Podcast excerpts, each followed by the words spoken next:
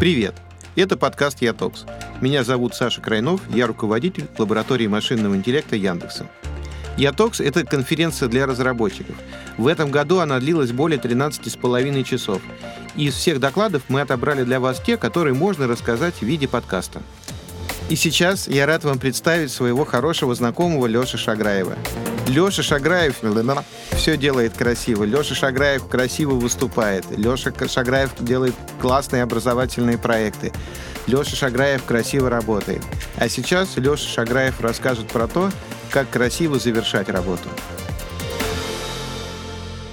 Привет, друзья! Ужасно радостно вас здесь приветствовать. Меня зовут Леша Шаграев. Я поработал в Яндексе примерно 10 лет и вот несколько месяцев назад уволился. Что для меня очень было интересно в этом опыте, это то, как люди вообще относятся к увольнениям в принципе. И как сделать, чтобы это было э, для всех полезно, если это вообще возможно. Но первая штука, которая сразу приходит мне в голову, это то, что уходить нужно вовремя. И что здесь хочется подчеркнуть? Ну, вот чтобы понять, как уйти вовремя, давайте для начала поймем, как уйти не вовремя. Очень может быть, что те примеры, которые я вам сейчас приведу, вам могут быть очень близки и знакомы. Ну, я в своей практике тоже таких случаев видел довольно много. Что же бывает, когда ты уходишь не вовремя? Ну, например, есть такое понятие, называется сбитый летчик. Это такой сотрудник, про которого вроде бы известно, что когда-то давно, ну, может быть, не очень давно, но так или иначе, Давно он отжигал, делал какие-то крутые запуски, что-то чего-то добивался. Но вот в последнее время что-то у него не получается. Видимо, что-то с ним стало не так. Что-то последние запуски у него не очень, ну или вообще результата не видно. Вот такое, значит, название. Ну, естественно, что очень часто это понятие, оно к человеку очень сильно привязывается. То есть, когда у тебя пошла череда каких-то неудач, когда тебе никто не хочет доверять какие-то новые классные вещи, или, может быть, даже доверяет, но ты последовательно с ним не справляешься, это привязывается к тебе как клеймо, и впоследствии очень тяжело с этого пути вообще сойти. Потому что это на всем сказывается. Тебе, ну, грубо говоря, не доверяют со всех сторон, и как же ты можешь в такой ситуации показать классный результат?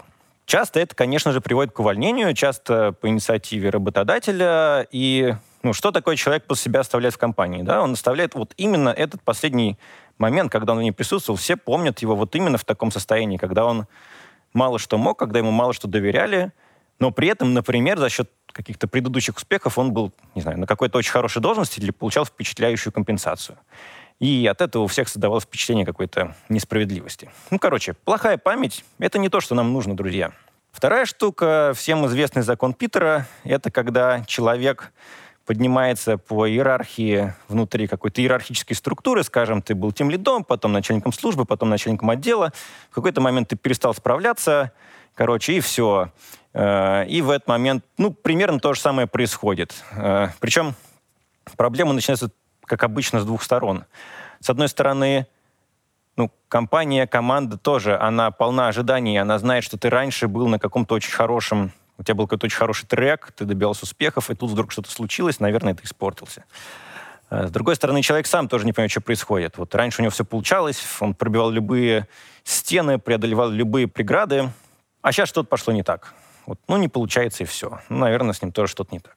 И снова получается ситуация, где нет довольных, где все несчастливы. Это тоже то, чего бы не хотелось. Да? Вот если уже до этого дошло, значит, уже поздно.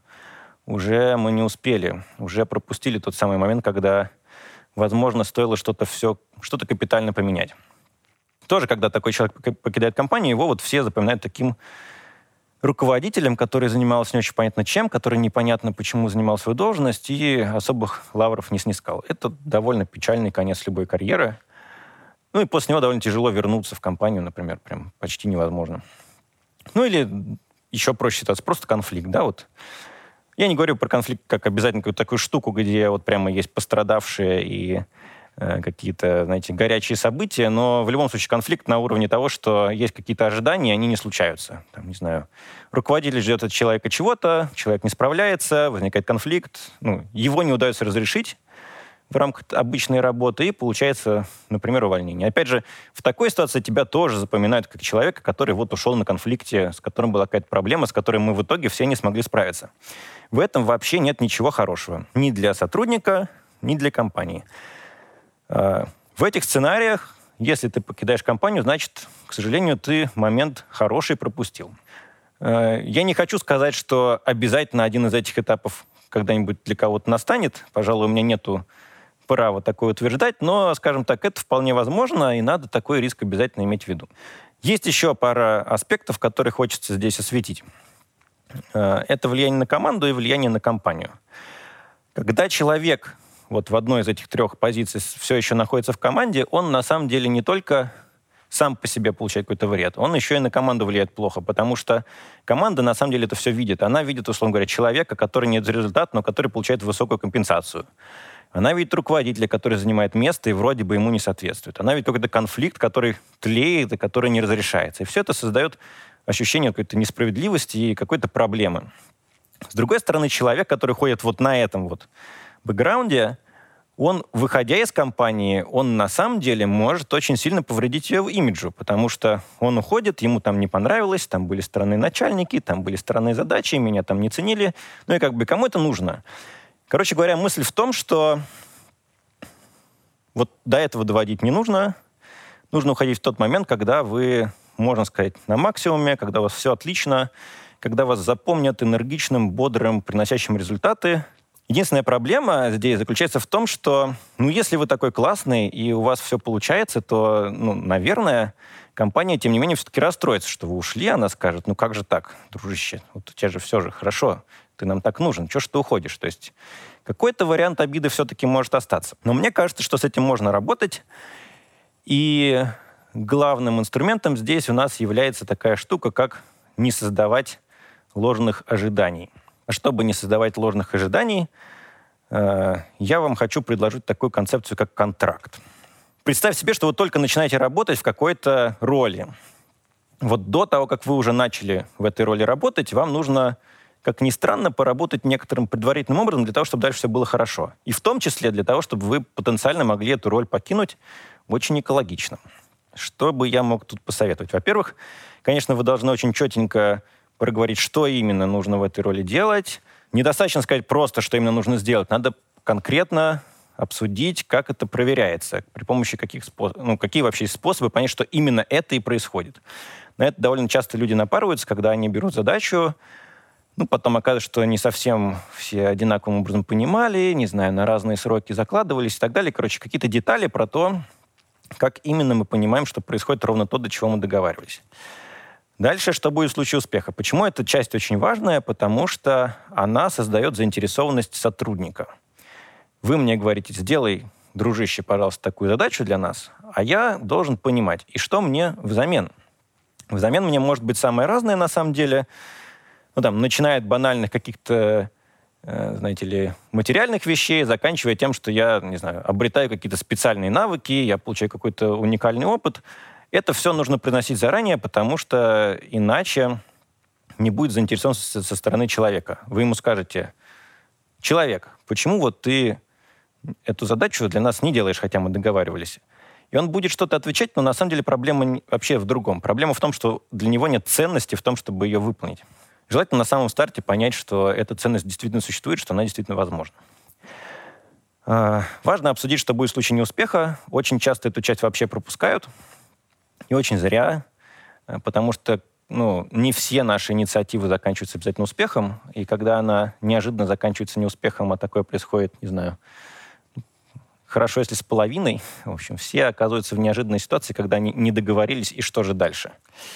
Э, и это порождает огромные трения и стоит многих-многих лет вообще э, иногда развития продукта. Что для меня важно сегодня — Сегодня для меня важна конечность. У любой истории должен быть какой-то конец. Этот конец должен быть во времени, он должен быть выражен в каком-то результате. Вы должны понимать, на какую вообще временную перспективу вы рассчитываете. То есть, когда я смотрю на такой контракт, я смотрю, на самом деле, на пункты 3 и 5. Я смотрю, что я получу и за какое время. Я принимаю решение, мне это вообще интересно за это время, вот такой результат или нет. Может быть, результат интересен, но что-то время какое-то слишком большое. Не хочу, я не знаю, пять лет работать э, в такой-то позиции в компании там, определенного типа. Ну вот не хочу, потому что, может быть, в другой момент это было бы интересно, а вот сейчас нет. Не знаю, пять лет — это слишком много. А, или результат слишком расплывчатый. А может быть, рискнуть и сделать это за год я вполне готов, потому что а почему бы и нет. И вот это вот ощущение конечности, оно, по-моему, очень важное, и как раз во время своего увольнения я его внезапно понял.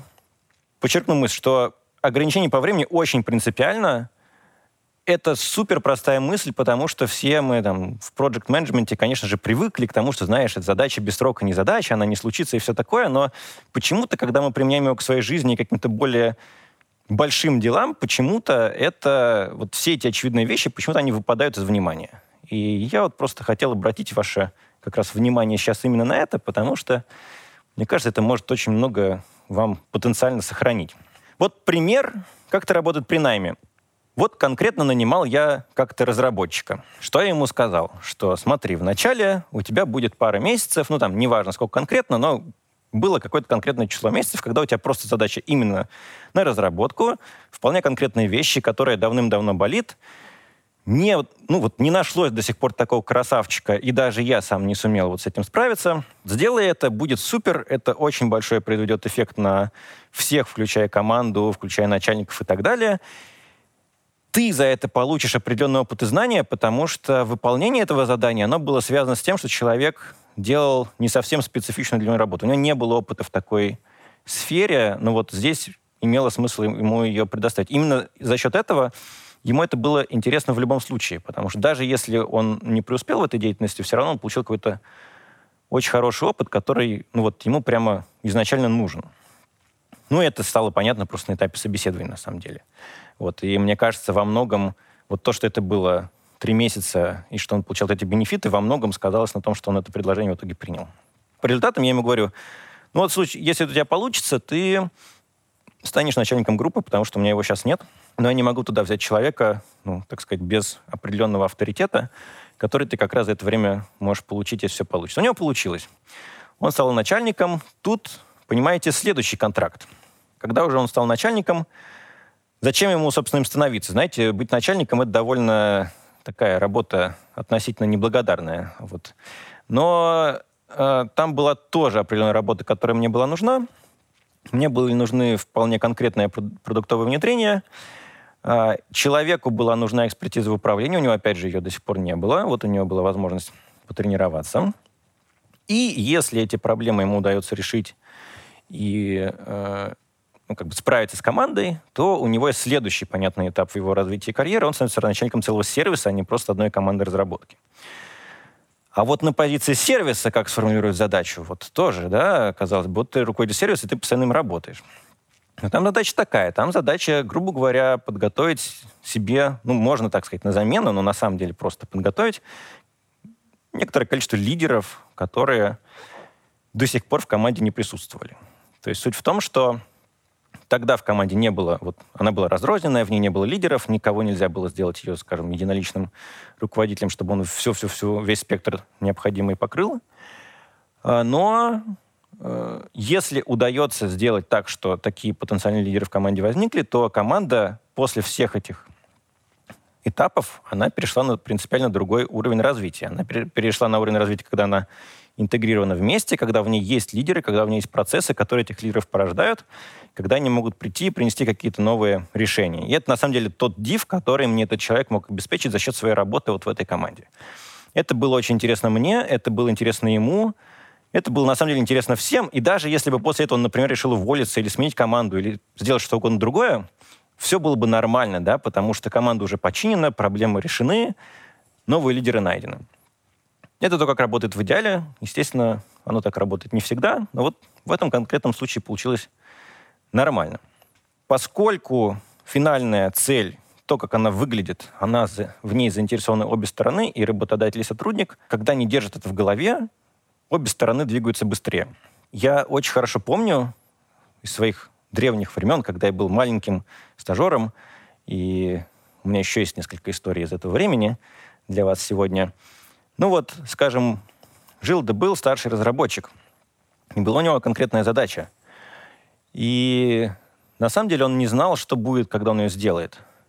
И вот это вот ощущение того, что он не знает, что будет, когда он ее сделает, оно настолько его как-то нервировало, что он просто делал ее бесконечно долго. Он вообще ее никогда не заканчивал. И штука в том, что ну, все более-менее привыкают заниматься тем, что они умеют делать. Вот ты делаешь какую-то задачу, ты можешь делать ее действительно постоянно, это достаточно комфортное ощущение. И единственная проблема в том, что непонятно, зачем, собственно, это делать. И когда у вас есть четкий контракт с целью, которая всех очень интересует, и человека, и работодателя, и команду, то все очень заинтересованы, чтобы это случилось. Ну, это прикольно, потому что каждый добивает своих целей и приходит вот в ту точку, к которой хотел прийти быстрее. Ну и того, надо же это все-таки чем-то позитивным завершить. Значит, во-первых, я экшена был, предлагаю вам задуматься о том, какой у вас конкретно контракт. Если вам какие-то части из него непонятны, то, скорее всего, если вы их проясните прямо сейчас, вам станет только лучше, и не только вам, а еще и вашей команде, вашей компании и так далее. Как только мы снимаем неопределенность, вообще во многих ситуациях всем становится сильно лучше. Во-вторых, подумайте о том, когда он завершается, нравится ли вам то, что в его результате получится или нет. Может быть, вы даже не понимаете, чем он завершится. На самом деле, это очень содержательный вопрос. Если вы не понимаете, чем он завершается и когда, скорее всего, вы чего-то в нем глобально не осознаете, э, и стоит эту лакуну заполнить. Скорее всего, это принесет вам много интересных результатов. Ну вот я понял, что на самом деле мы довольно часто живем в информационном пузыре, который, возможно, отчасти связан с какими-то языковыми барьерами, может, еще с чем-то, но ну, мне больше всего нравится просто смотреть на то, что, что используют, что читают, что изучают какие-то практикующие профессионалы. И вот если смотреть и, там за трендами, то более-менее остаешься в курсе и многое полезное от этого получаешь. Самый важный вопрос. И все это вас к чему приводит? Вам вообще нравится то, что в результате вы в целом, не знаю, за последний год, за месяц, за пять лет вы более счастливыми стали или нет? Если нет, то, то почему вы это вообще делаете? Может, вы должны делать что-то другое? И, может быть, это тот самый момент, когда надо остановиться и подумать, вот, что я должен сделать, чтобы просто счастье мое повышалось. Может быть, на самом деле, это что-то очень небольшое. Может быть, мне не хватает какой-то маленькой, э, маленькой части из какого-нибудь списка если его сделать, на самом деле это поможет многим. Просто про это можно подумать. Ну, не стесняйся делать то, что доставляет вот лично вам радость. В конце концов, ваша жизнь и зачем мы вообще всем этим занимаемся, если не становимся чуть-чуть более радостными, более счастливыми. На этом у меня все. Спасибо вам большое. Приходите еще на Etox. Спасибо, Леша. И нам ничего не остается, как теперь красиво завершить этот выпуск. Я напомню вам, что «Ятокс» — это подкаст серии докладов с конференции Яндекса для разработчиков. А с вами был Александр Крайнов. Пока!